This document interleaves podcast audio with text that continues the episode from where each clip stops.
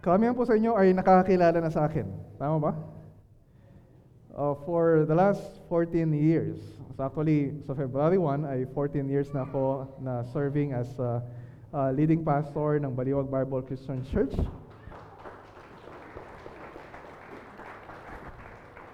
Pero since 9 years old ay uh, nandito na po ako sa church at sinasama ng aking uh, uh, mommy uh, sa Sunday school. So I've been in this church for more than 30 years now.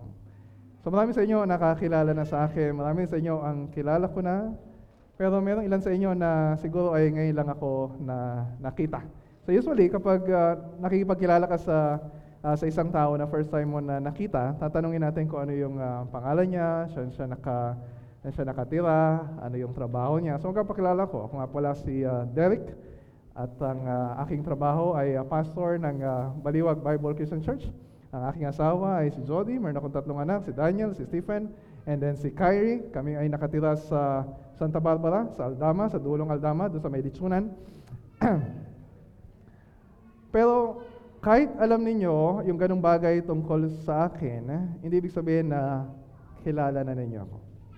Para mas makilala ninyo ako, ay kailangan siguro magtanghalian uh, tayo, magkasama mamaya, at uh, magkukwentuhan tayo. Kaya dalawin na lang niyo ako sa uh, sa bahay namin and uh, we will share uh, yung uh, uh, stories ng uh, ginawa ng Diyos sa buhay, kung paano ako naging krisyano, paano ako tinawag ng Diyos na maging pastor, ano yung mga nangyari sa aming mag-asawa, yung mga pagsubok na pinagdaanan namin, uh, yung mga uh, mga masasakit na pangyayari sa buhay namin, yung uh, time na na-scam ako, hindi lang isang beses, kundi dalawang beses, at sana ay uh, wag nang madagdagan pa yung experience na yon. So we'll share our stories and you'll get to know more about me. Kayo din kapag ikukwento ninyo yung uh, uh, buhay ninyo uh, sa akin ay uh, mas uh, uh, mas makikilala ko rin uh, kayo.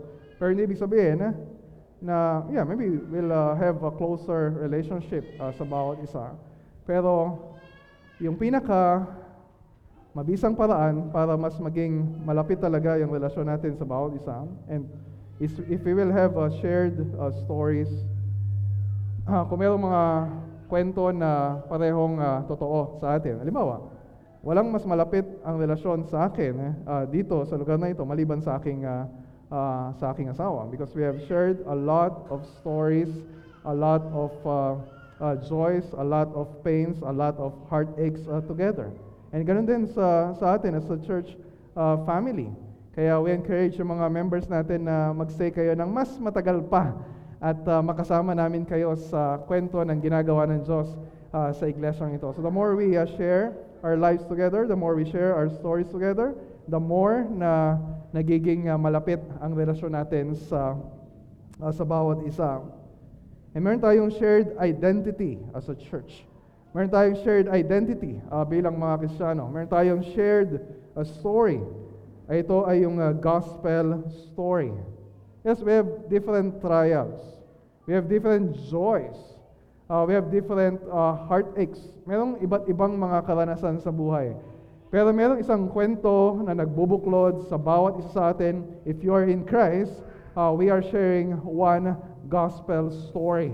Yung alam natin na tayong lahat ay makasalanan. Alam natin lahat na tayo ay uh, nangangailangan ng isang tagapagligtas. Alam natin na walang ibang tagapagligtas maliban sa Panginoong Kristo and we are saved dahil sa kanyang perfect righteousness, dahil sa kanyang uh, substitutionary atonement, uh, sa kanyang kamatayan sa krus, dahil sa kanyang muling pagkabuhay and everything na ginawa uh, ni Kristo para sa atin uh, for us and for our uh, salvation. And nung narinig natin yung gospel message na yon, kumilos yung Holy Spirit sa heart natin, uh, granting us repentance and faith uh, so that uh, we will be uh, genuine believers and followers of the Lord Jesus Christ.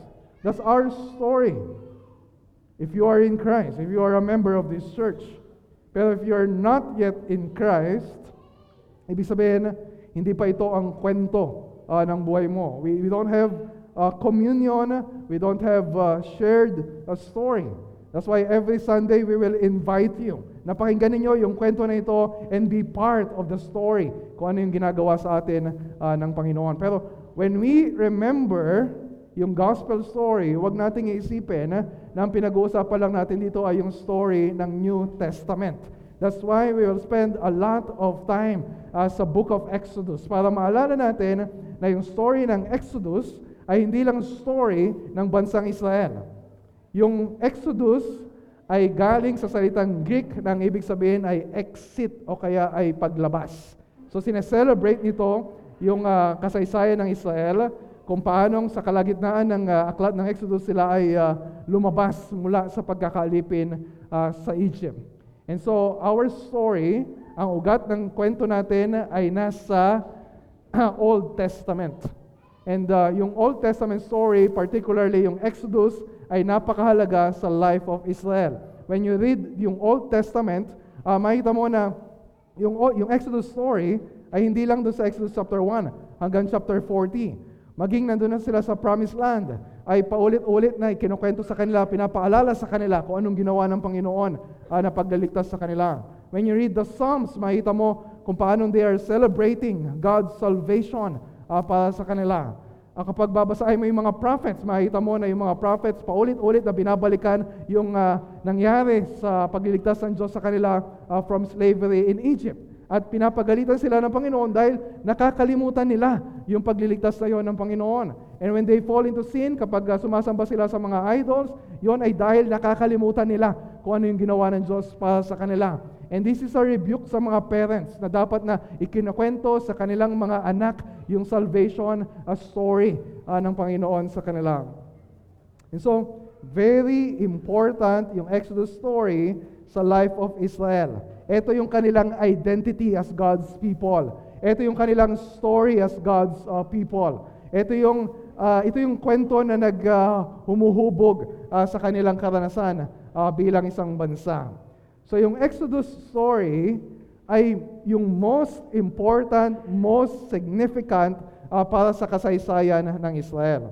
Hindi lang ito basta most important, ito rin ay paradigmatic. Ibig sabihin, it's a paradigm or a pattern uh, sa mga kasunod pa na gagawin ng Diyos uh, pagkatapos ng uh, Exodus. And this is also paradigmatic or a paradigm uh, sa buhay natin. Just take a look at uh, yung uh, buong Exodus. Kung hatiin mo yung Exodus sa dalawang bahagi, Exodus chapters uh, 1 to 18, ay yung uh, story kung paano sila niligtas ng Diyos uh, mula sa pagkakaalipin sa Ehipto So lahat yun ang nangyari sa Ehipto hanggang sa paglabas nila sa Ehipto. And hindi ba yon ay uh, napakagandang larawan kung ano yung kalagayan natin dati uh, nung tayo ay mga alipin ng kasalanan? Pero we are saved, we are redeemed, we are rescued uh, by the blood of the Lord Jesus Christ. And then yung second part ng story, uh, Exodus 19 hanggang Exodus 40, ay yung pagibigay ng kautusan ng Diyos and yung building ng uh, tabernacle uh, kung saan mananahan ang Diyos uh, sa kanilang kalagitnaan. Hindi ba yun ay nagpapaalala sa atin na yung mga utos ng Diyos ay binigay niya sa atin at dapat nating sundin bilang tugon sa pagliligtas ng Diyos sa atin. Hindi paraan para tayo ay maligtas, but in response uh, dun sa salvation na tinanggap na natin sa Panginoon. At ano yung pinakadulo, ano yung pinakahangganan ng pagliligtas sa atin ng Panginoon? Yung makita natin yung kanyang kaluwalhatian. Yung makasama natin ng Diyos for all eternity. And this is the point of the Christian life. Ito yung Christian uh, journey uh, ng bawat isa uh, sa atin. So, as we, as we take a look at chapter 1, uh, ngayong uh, umagang ito, ang focus natin dito sa story ay magpapaalala sa atin kung uh, paanong mahalagang ipaalala na itong kwento ng Israel, ito yung pinanggalingan nila. Ito yung experience nila for 400 years. But this is also our story. The story of Israel is our story. Dahil yung Diyos ng Israel ay Diyos ng bawat isa sa atin na tagasunod ni Kristo. If you are not yet in Christ, I'm inviting you to listen.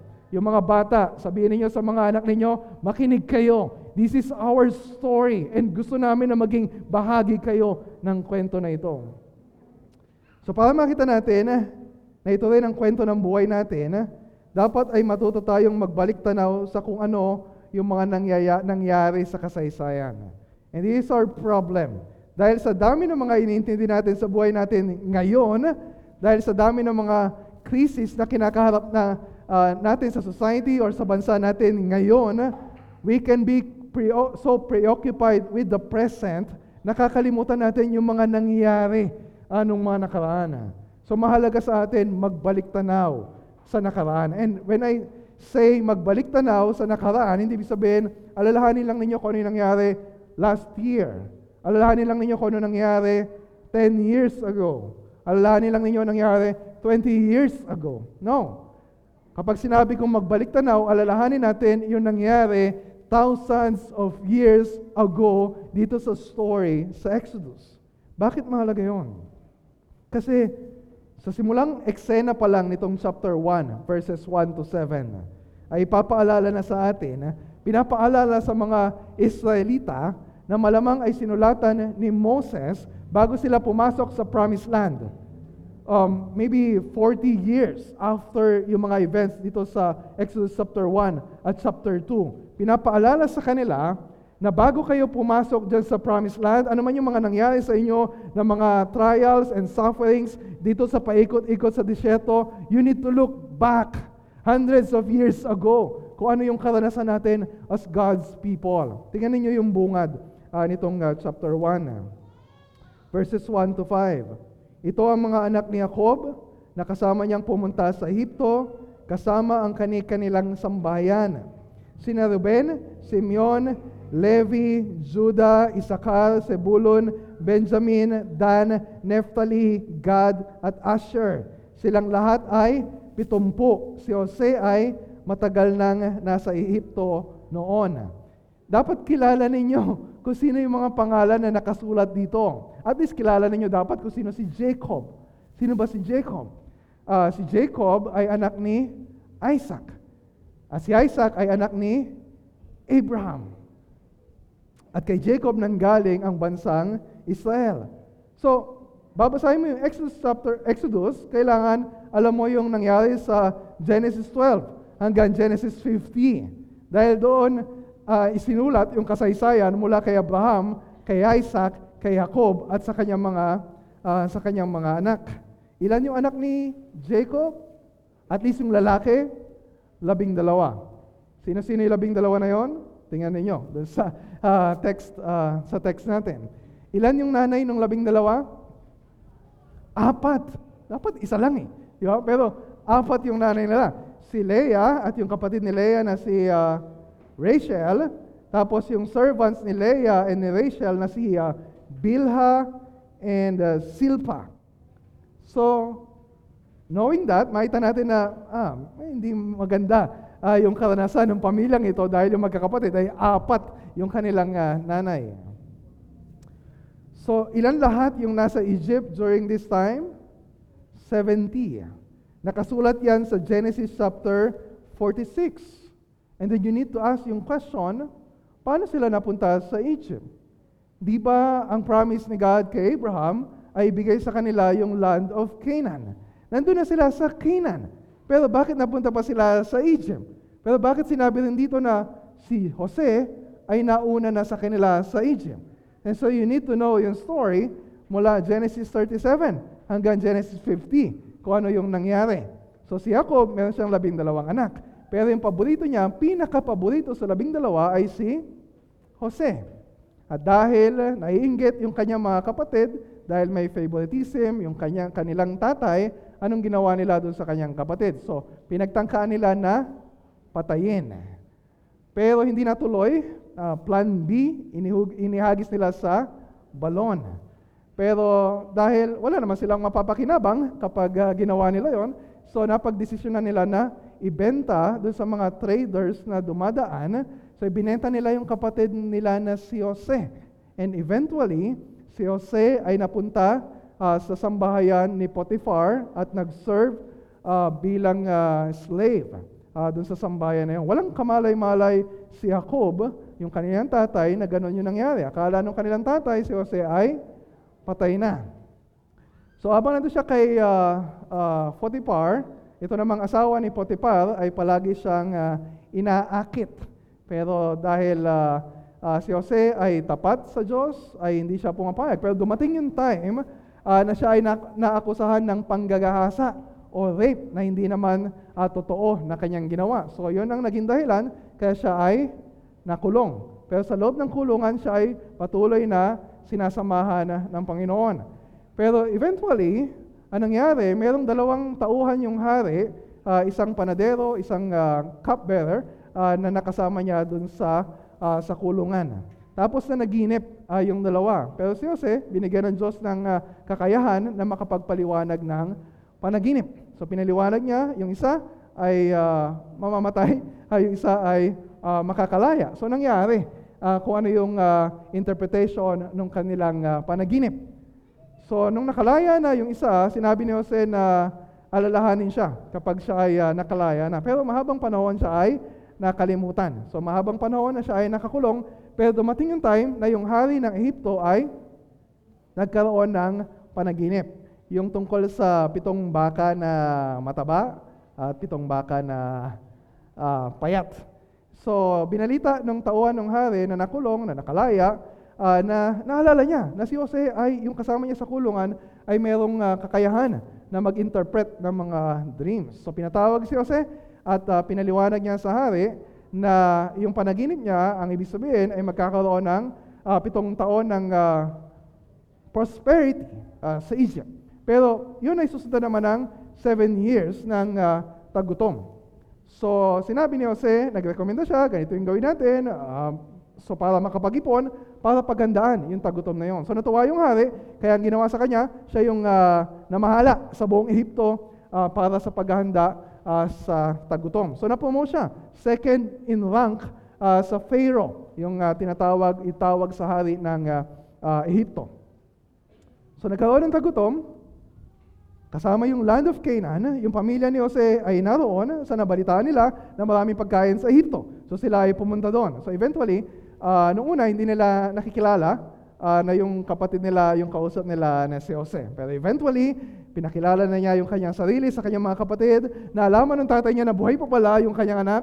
So buong pamilya ni Jacob, ah, yung buong household niya ay nagpunta sa ah, Egypt. At nang malagi sila doon, hindi lang sa panahon ng tagutom, kundi ah, hanggang sa ah, tumagal yung panahon ah, na unti-unti na, na ah, nawala yung ah, henerasyon ah, ni Jacob at ni Jose. That's the story kung bakit sila napadpad ah, sa Egypt. So, what's my point? Before you read Exodus, kailangan alam mo yung ah, story ng Genesis. Hindi ito simula ng isang bagong kwento. Ito ay pagpapatuloy ng ginagawa ng Diyos na nagsimula pa sa Genesis. And then there's a problem sa verse 6. Paglipas ng panahon, namatay si Jose, ang kanyang mga kapatid at ang kanilang salinlahi. So, wala na yung henerasyon na unang napadpad sa Egypt. Sa paglipas ng panahon, even yung good things na na-enjoy natin ay maaaring uh, mawala. And nandun yung anxieties, okay, ano nang, ano nang mangyayari na kasunod? Di ba, ang ganda-ganda ng buhay nila. Siguro yun yung uh, golden years na experience nila dahil si Jose na kapatid nila ay nandun sa uh, very influential, very powerful na posisyon. So they're enjoying yung favor uh, dun sa, uh, sa mga Egyptians. Pero tapos na yung kanilang honeymoon uh, period. May mga uncertainties, may mga anxieties, may mga nagbabanta na mga mangyayari na hindi maganda. At yun nga yung mangyayari. Pero dapat ma-realize natin na, na itong uh, verse 6 ay nakakonekta doon sa ending ng Genesis. When you look at yung last uh, few verses ng Genesis, uh, pinapakita doon sa story na yon na, na, na namatay si Jose, 110 years old, at inilibing sa Egypt. Pero bago siya namatay, sabi sa Genesis 50, verse 24, sabi niya sa mga kapatid niya, malapit na akong mamatay. Ganito ang sabi niya sa mga kapatid niya, malapit na akong mamatay, ngunit huwag kayong mag-alala. Iingatan kayo ng Diyos at ibabalik sa lupaing ipinangako niya kina Abraham, Isaac at Jacob.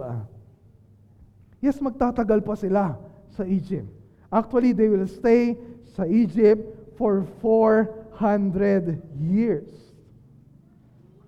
Pero dapat nilang makita na anuman yung mangyayari sa kanila doon sa Egypt, ay nakakonekta sa pangako ng Diyos sa Genesis kina Abraham, Isaac, and Jacob.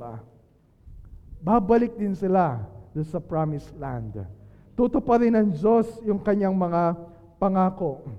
At kapag sinabi natin na tutuparin ng Diyos yung kanyang mga pangako, hindi ibig sabihin na yung katuparan ng Diyos ay mangyayari lang, yung katuparan ng pangako ng Diyos ay mangyayari lang at the end of 400 years. God is fulfilling His promises right now. And that, that's the point of the story. Kapag tinignan niyo yung verse 7, anong sabi doon? Wala na yung wala na si Jose, wala na si Jacob, wala na yung mga kapatid niya, wala na yung mga yung mga anak nila. Maraming namatay. Pero ano nangyayari? Verse 7, ngunit, napakagandang ngunit.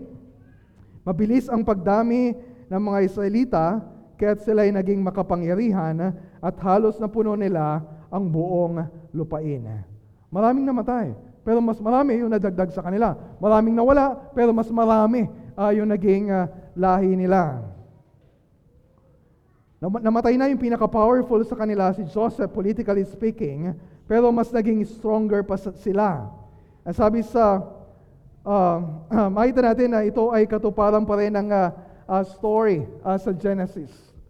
Sabi doon sa uh, verse 7, dumami na dumami yung literally the people or the sons of Israel.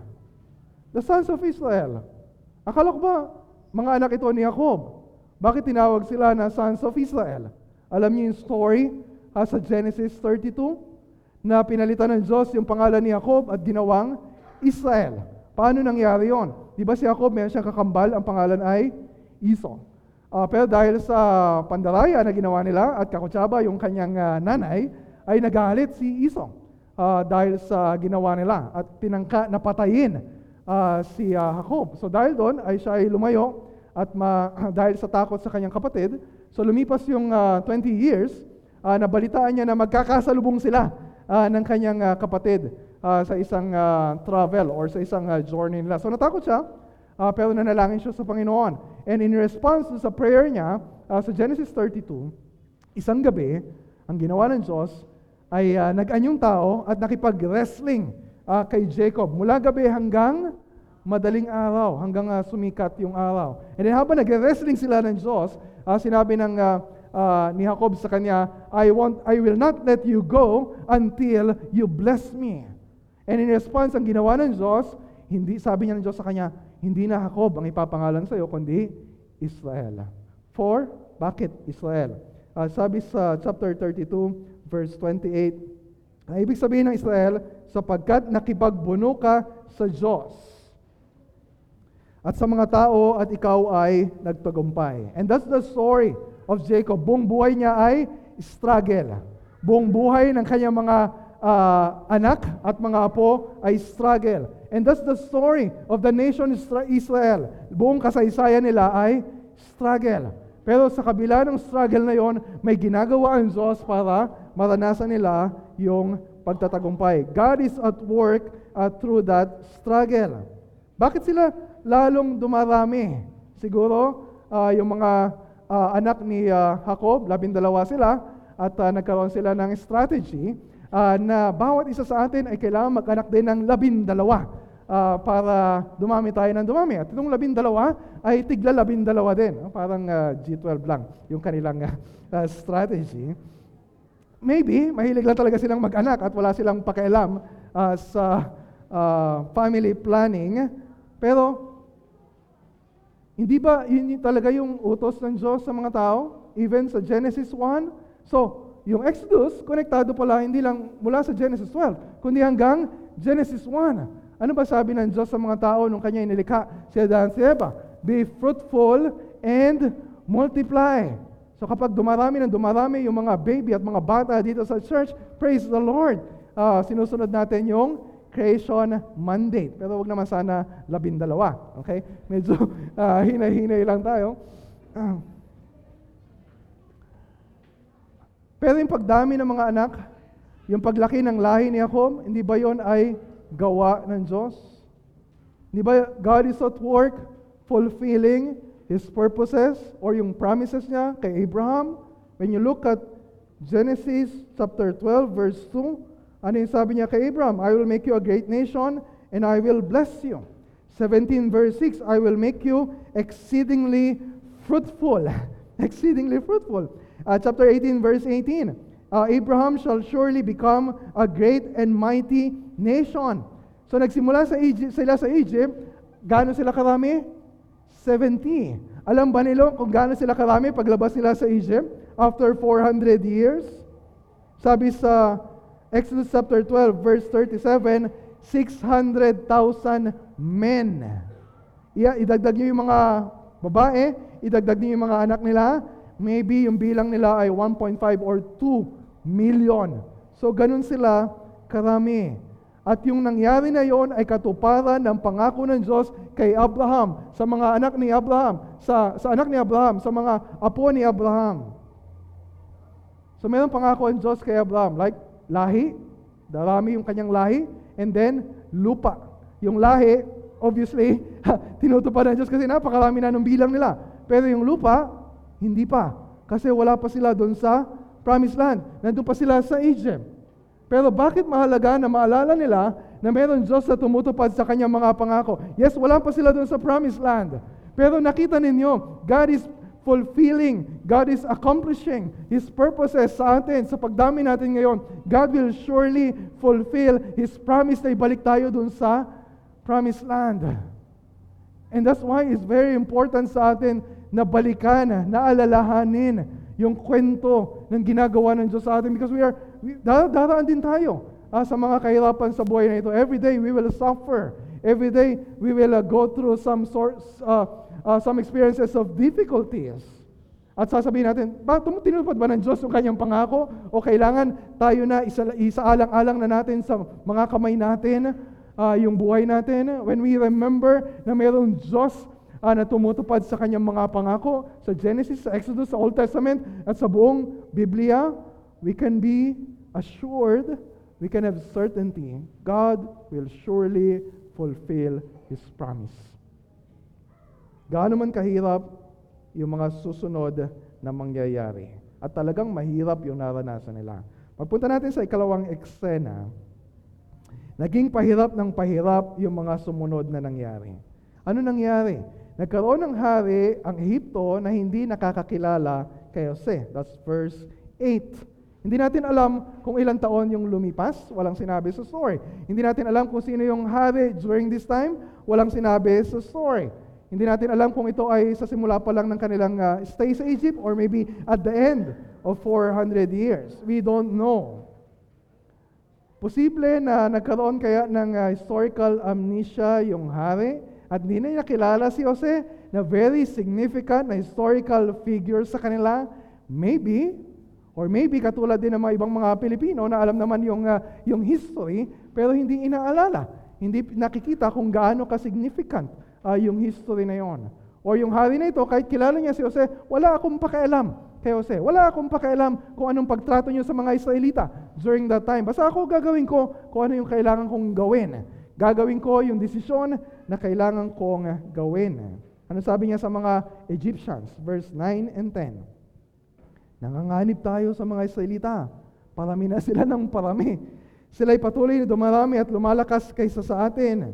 Kailangan gumawa tayo ng paraan upang mapigil ang kanilang pagdami. Baka salakayin tayo ng ating mga kaaway at kumampi pa sila sa mga ito at pagkatapos ay tumakas sa ating lupain. So nakikita niya na mayroong threat dahil sa population explosion ng Israel.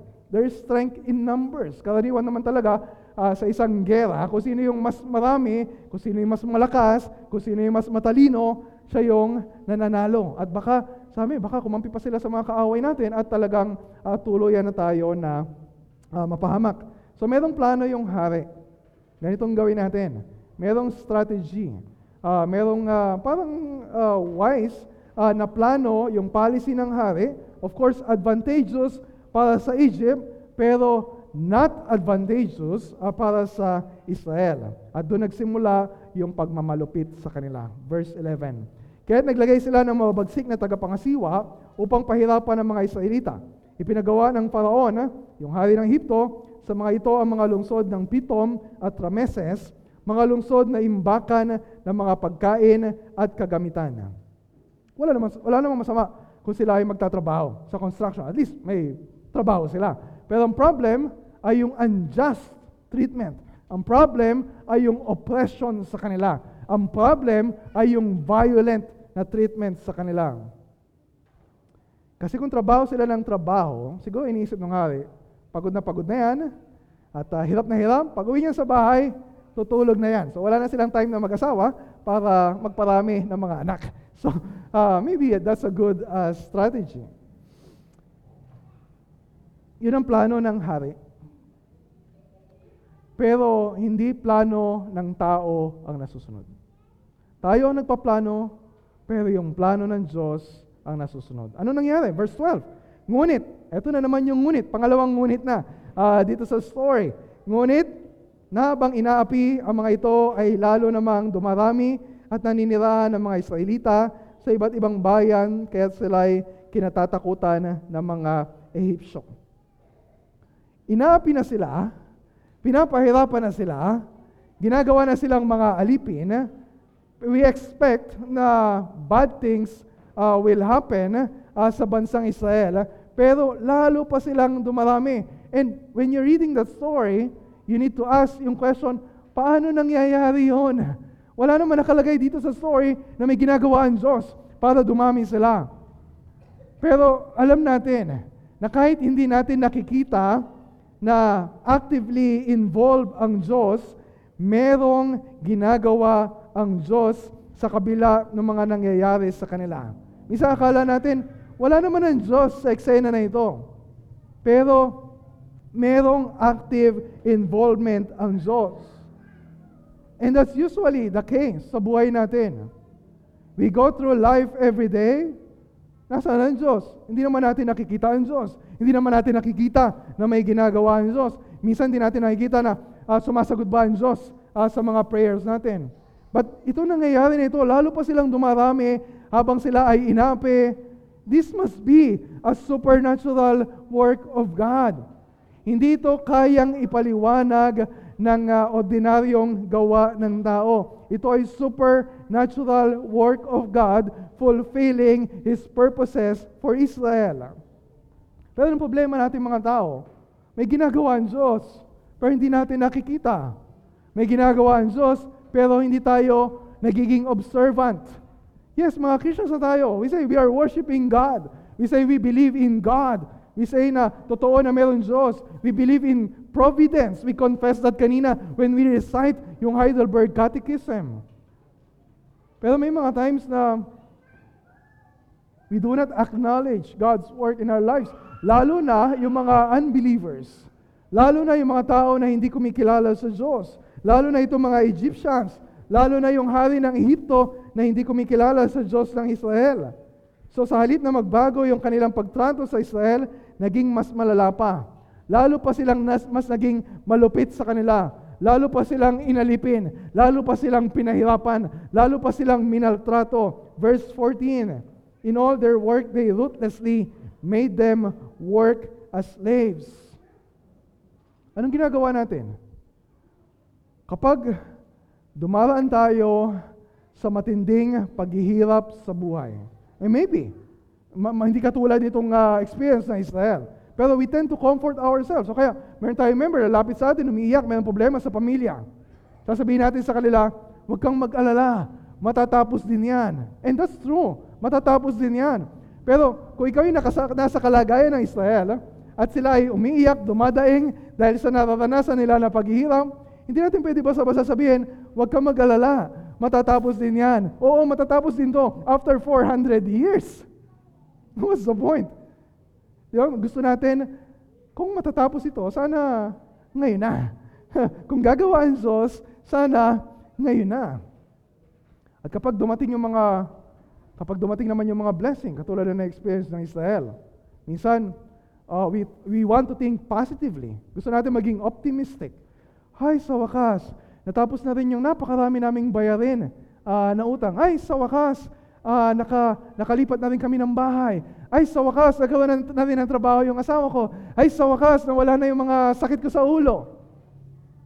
But it doesn't mean eh, that's the end of your problems. Maybe mamaya, maybe bukas, meron namang darating. And maybe yung mga darating ay mas malala pa kaysa sa mga nauna nating naranasan. Pwede ko kayong bulahin. So you'll feel good. Na huwag kayong magalala. All will be well. Ayusin ng Diyos lahat. Dating itong mga susunod na araw, you'll experience breakthrough sa buhay. Dating araw, you'll experience material prosperity. Basta magtiwala ka lang sa Panginoon. Ha? Wala magkasabi ng amen. Okay? But that's not, not reality. Don't be so naive to think na the worst is over sa buhay natin. Yes, things will get better. But before things get, get better, it might get worse. At ganito yung nangyari. Sa ikatlong eksena. Ito kasing hari, hindi ko alam kung ito yung same na hari doon sa nakaraang eksena or maybe nagpalit na ng hari. Na-realize siguro na walang effect, wa effect, uh, yung kanilang uh, strategy na i-limit yung uh, population explosion uh, ng Israel. Maybe you need a better, we need a better strategy. So meron siyang naisip. Ito na ay population control. Yung ibang bansa, meron tinatawag na one-child policy or two-child policy. Pero yung policy ng hari ng Egypto ay uh, kill the son policy. Ang, ito yung instruction niya sa mga Hebrew midwives.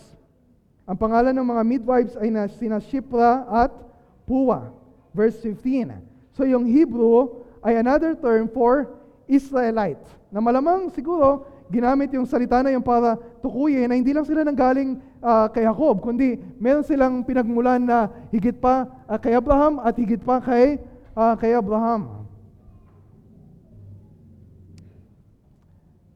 Hindi ibig sabihin dalawa lang yung uh, komadrona uh, nung panahon na yon kasi syempre daming nanganganak, kailangan ng maraming midwives. Pero malamang sila yung dalawa na head uh, midwives at meron pang mga nurses, mga midwives uh, na nagsiserve under them. Ito yung instruction ng hari, verse 16.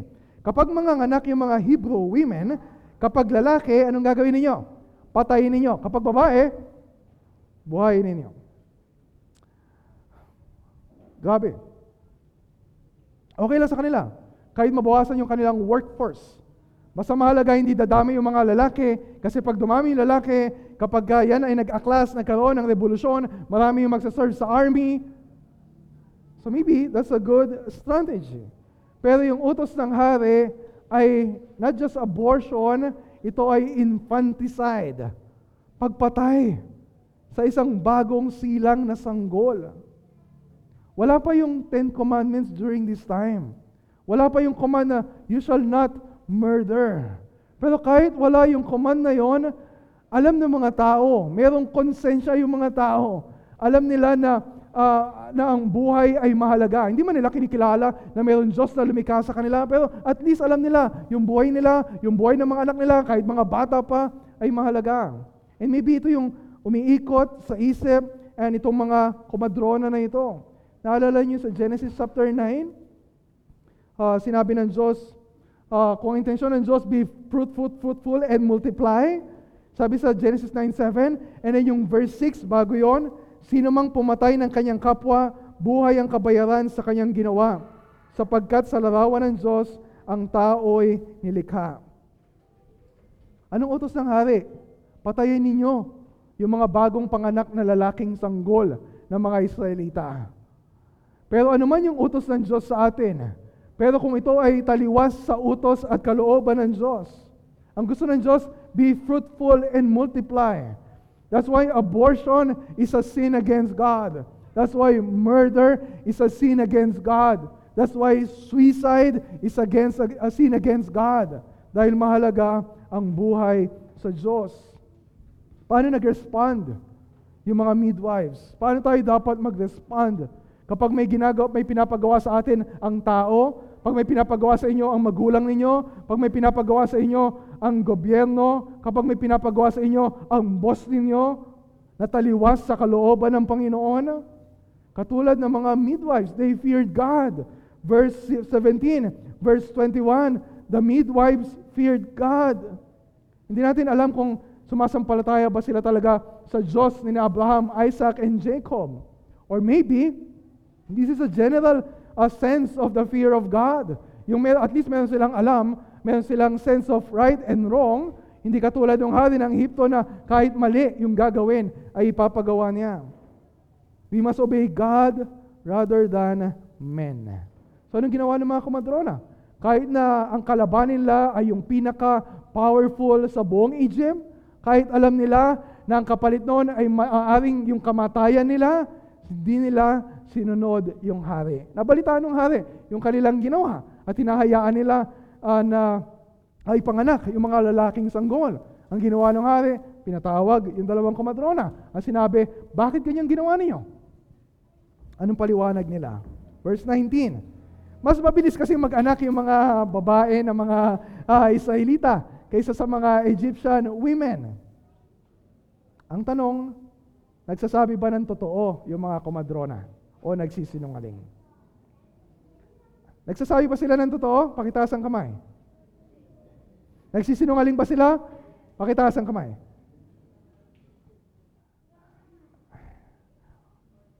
I don't know.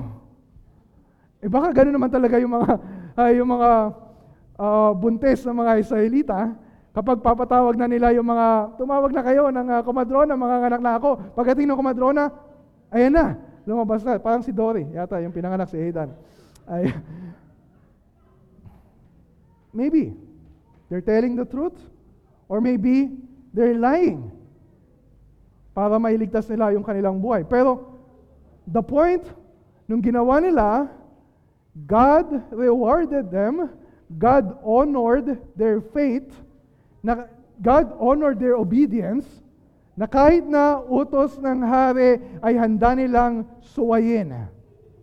Huwag lang nilang labagin ang utos ng Panginoon. So ano nangyari as a result? God honors their obedience. God honors those who honor His word. God rewards our obedience. Ano nangyari? Nagkaroon sila ng sarili nilang anak. Siguro dahil uh, karaniwan, nagiging midwives, yung uh, wala naman silang inintindi ng mga anak, so nagiging mga komadrona sila. Pero as a result ng obedience sila, sila ay nagkaroon ng sariling pamilya. So mas lalo pang dumami ng dumami ay yung mga Israelita. That's verse 20. And the people multiplied and grew very strong. Hindi ba ninyo napapansin when you read Exodus 1, mula sa unang eksena, ikalawang eksena, ikatlong eksena, paulit-ulit, ito yung refrain or yung chorus uh, ng story. Habang kahit na namatay na si Jose, nawala na yung kanilang mga yung kanilang mga magulang, yung kanilang mga, mga nauna sa kanila, nawala na yung isang henerasyon, pero lalo pa rin silang dumarami. And then sa ikalawang eksena, kahit na sila ay lalong inaapi, lalo pa, lalo pa rin silang dumarami. At sa ikatlong eksena, kahit na kahit na tangkain na ipapatay ng hari ng Ehipto ang lahat ng mga bagong silang na sanggol na lalaki, lalo pa rin silang dumarami. And what's the point? You don't see God actively involved sa story. Pero that's providence. Na kahit di natin nakikita na may ginagawa ang Diyos, alam natin, we are confident na merong ginagawa ang Diyos at walang makakapigil sa plano ng Diyos para matupad kung ano yung layunin niya sa bansang Israel. Not even the most powerful in the land. Bakit natin tatangkain na sumalungat sa plano ng Diyos? Pero matigas yung ulo natin. Matigas yung ulo ng hari ng Ehipto. Alam niya na yung una niyang plano, yung ikalawa niyang plano, lahat ay palpak. So meron na naman siyang bagong plano. Clearly, kinakalaban niya yung kalooban ng Diyos. And he's representing Satan in rebellion against God. Mula pa sa Genesis chapter 3. Hindi kalaban ng hari ng Ehipto ang mga Israelita. Hindi kalaban ng hari ng Ehipto si Moses. Later on sa story, ang kinakalaban ni Pharaoh ay walang iba kundi ang Diyos ng Israel. It was Pharaoh versus God all throughout the Exodus story. At sino magtatagumpay kapag kinakalaban natin ang plano ng Diyos? Anong plano ni Pharaoh? Verse 22, last verse. Every son that is born to the Hebrews, you shall cast into the Nile. Yun yung kanilang pinakamalaking ilog, yung kanilang source of life. But you shall let every daughter live. Ayaw sumunod ito mga komadrona. Okay, uutusan ko na lahat ng mga Egyptians, lahat ng mga sanggol na lalaki na ipapanganak ay itatapon ninyo sa ilog. We don't know kung ano yung mga sumunod na nangyari. Hindi natin alam. Wala nakasulat sa Exodus chapter 2. Pero ala, tingnan ninyo anong ginagawa dito ng King of Egypt. Para sa kanila, yung Nile River, yung kanilang giver of life. And yun din yung taker of life.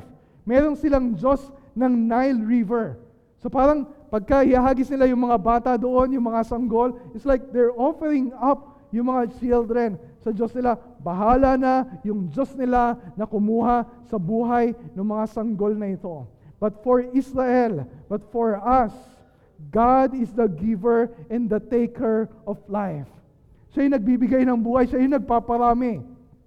At siya rin yung may karapatan, siya rin yung may authority na kumuha ng buhay natin. At ganun yung mangyayari doon sa mga sumunod na part ng story. Next week, we'll take a look, look at Exodus chapter 2. Hindi magtatagumpay pa yung plano ng hari. Merong isang sanggol na ipapanganak pero hindi siya itatapon sa ilog. Ililigtas siya ng Diyos. Ang pangalan niya ay Moses. And he will be the deliverer of the people of God from slavery sa Egypt.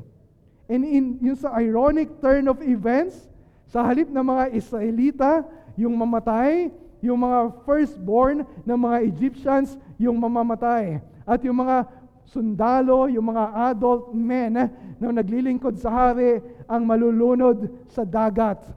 They will be destroyed. They will be judged.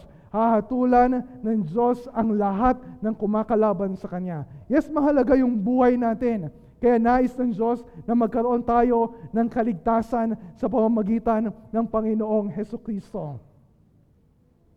If we are outside of Christ, kapag hanggang ngayon kinakalaban natin ng Diyos, naririnig natin kung ano yung salita niya. Naririnig natin yung good news of the gospel of the Lord Jesus Christ, pero binabaliwala natin. Naririnig natin kung ano yung mga utos niya, how we love God with all our heart, how we love our neighbor as ourselves, pero binabaliwala natin yung utos ng Diyos. We are rebelling against God. Katulad ni Pharaoh, katulad ni Satanas, na in constant rebellion against God. And we will not win against God. No one will successfully triumph over the will of God. Ang plano ng Diyos ay iligtas ang kanyang bayan. Ang plano ng Diyos ay iligtas tayo ng mga makasalanan. And then, move forward to sa story. Merong isang sanggol na ipapanganak na during his time, merong isang hari na ang pangalan ay Herodes na gustong at talagang ipinapatay lahat ng mga sanggol na lalaki sa Bethlehem. Pero iniligtas ng Diyos si Jesus. Lumaki siya, sumunod sa kalooban ng Diyos. Hindi siya sumuway sa kahit isa man sa mga utos ng Diyos. Pero dumating yung panahon nung siya ay adult na, na siya ay pinahirapan, siya ay inapi, siya ay pinatay at sa kanyang kamatayan para siyang nilunod ng galit ng parunas parusa ng Diyos, inako ang lahat ng mga kasalanan natin para ano? Para tayo ng mga nagre-rebelde sa Panginoon. Sa halip na tayo ay hatulan ng kamatayan, katulad ng mga Egyptians. We will be saved by the blood of the Lord Jesus Christ when we put our faith in Christ. Diba sabi niya sa John 12:24, Pakatandaan ninyo, hanggat hindi nauhulog sa lupa ang butil ng trigo at mamatay, mananatili itong nag-iisa. Ngunit kung ito'y mamatay, mamumunga ito ng sagana. Di ba't habang mas inaapi yung mga Israelita, lalo silang mas namumunga ng sagana. At nung pinatay ang Panginoong Kristo, nagkaroon ng masaganang bunga. Ano yun? Yung bunga ng buhay na walang hanggan na tinanggap natin na tayo ng mga sumasampalataya kay Kristo.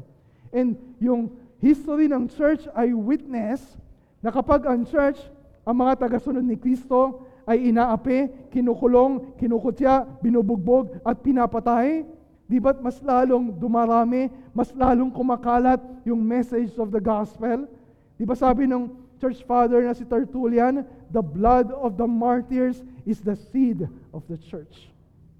Walang makakapigil sa plano ng Diyos.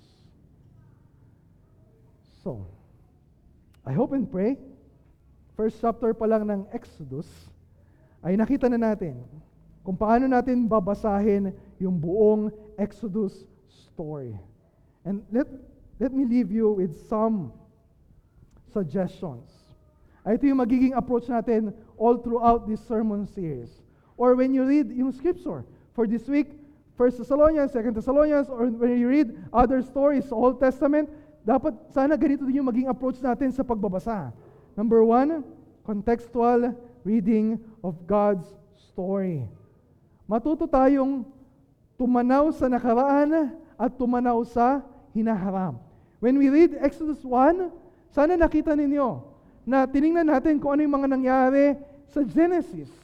And then, tiningnan din natin kung ano yung mangyayari hanggang sa pagbabalik o sa pagdating ng Panginoong Heso Kristo. At ito yung dapat matutunan ng mga Israelita during that time bago sila pumasok sa Promised Land. Na wag silang masyadong maging preoccupied dun sa mga present sufferings na na-experience nila. Kasi na-experience nila, isa-isang namamatay yung mga kamag-anak nila sa wilderness for 40 years.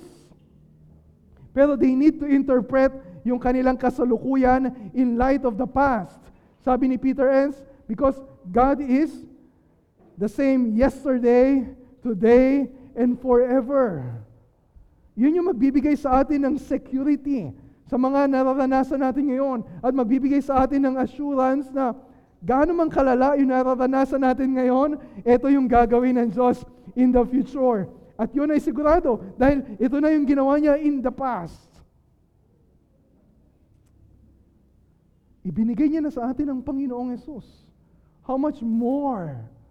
How much more? Lahat ng bagay na kailangan natin. So, yun yung contextual reading. Read yung Exodus in light of the past and looking forward sa gagawin ng Diyos. Pangalawa, theological reading of God's story. Hindi ka ang bida sa kwento ng Biblia. Hindi si Moses yung bida sa Exodus. Mula chapter 1, hindi ng Exodus, kundi chapter 1 pa lang ng Genesis. In the beginning, God. He's the hero of the story. Siya yung bida kahit hindi mo siya nakikita sa Exodus chapter 1. Kahit hanggang Exodus, Exodus chapter 2, hindi mo makikita kung ano yung ginagawa ng Diyos. And that's our life. Yun yung providence. Hindi natin nakikita ang Diyos pero naniniwala tayo na siya yung bida ng life story natin na may ginagawa ang Diyos right here, right now. Hindi natin kailangan ng mga miracles para magkaroon ng ebidensya na totoo ang Diyos, na totoo na God is at work. Exodus chapter 1, wala pa yung burning bush, wala pa yung ten plagues, wala pa yung parting of the Red Sea. Pero God is already at work. Akala natin kumikilos lang ang Diyos kapag may mga mahimalang bagay na nangyayari. Pero paano ba dumarami yung bilang nila? Ginagamit ng Diyos yung mag-asawa. Paano ba dumami yung bilang nila? Gina- ginamit ng Diyos yung obedience ng mga midwives, yung pagsunod nila sa hari, ay yung pagsuway nila sa hari ng Ehipto. And God, p- pwedeng paramihin ng Diyos sa isang iglap lang. Pwede niyang paramihin yung mga Israelita. But God normally uses ordinary means to accomplish His extraordinary purposes. and does more miraculous. Bakit? Na tayo, makasalanan, mahina, limitado, oftentimes nagiging unfaithful sa Panginoon. God will use as instruments of bringing the gospel to all nations.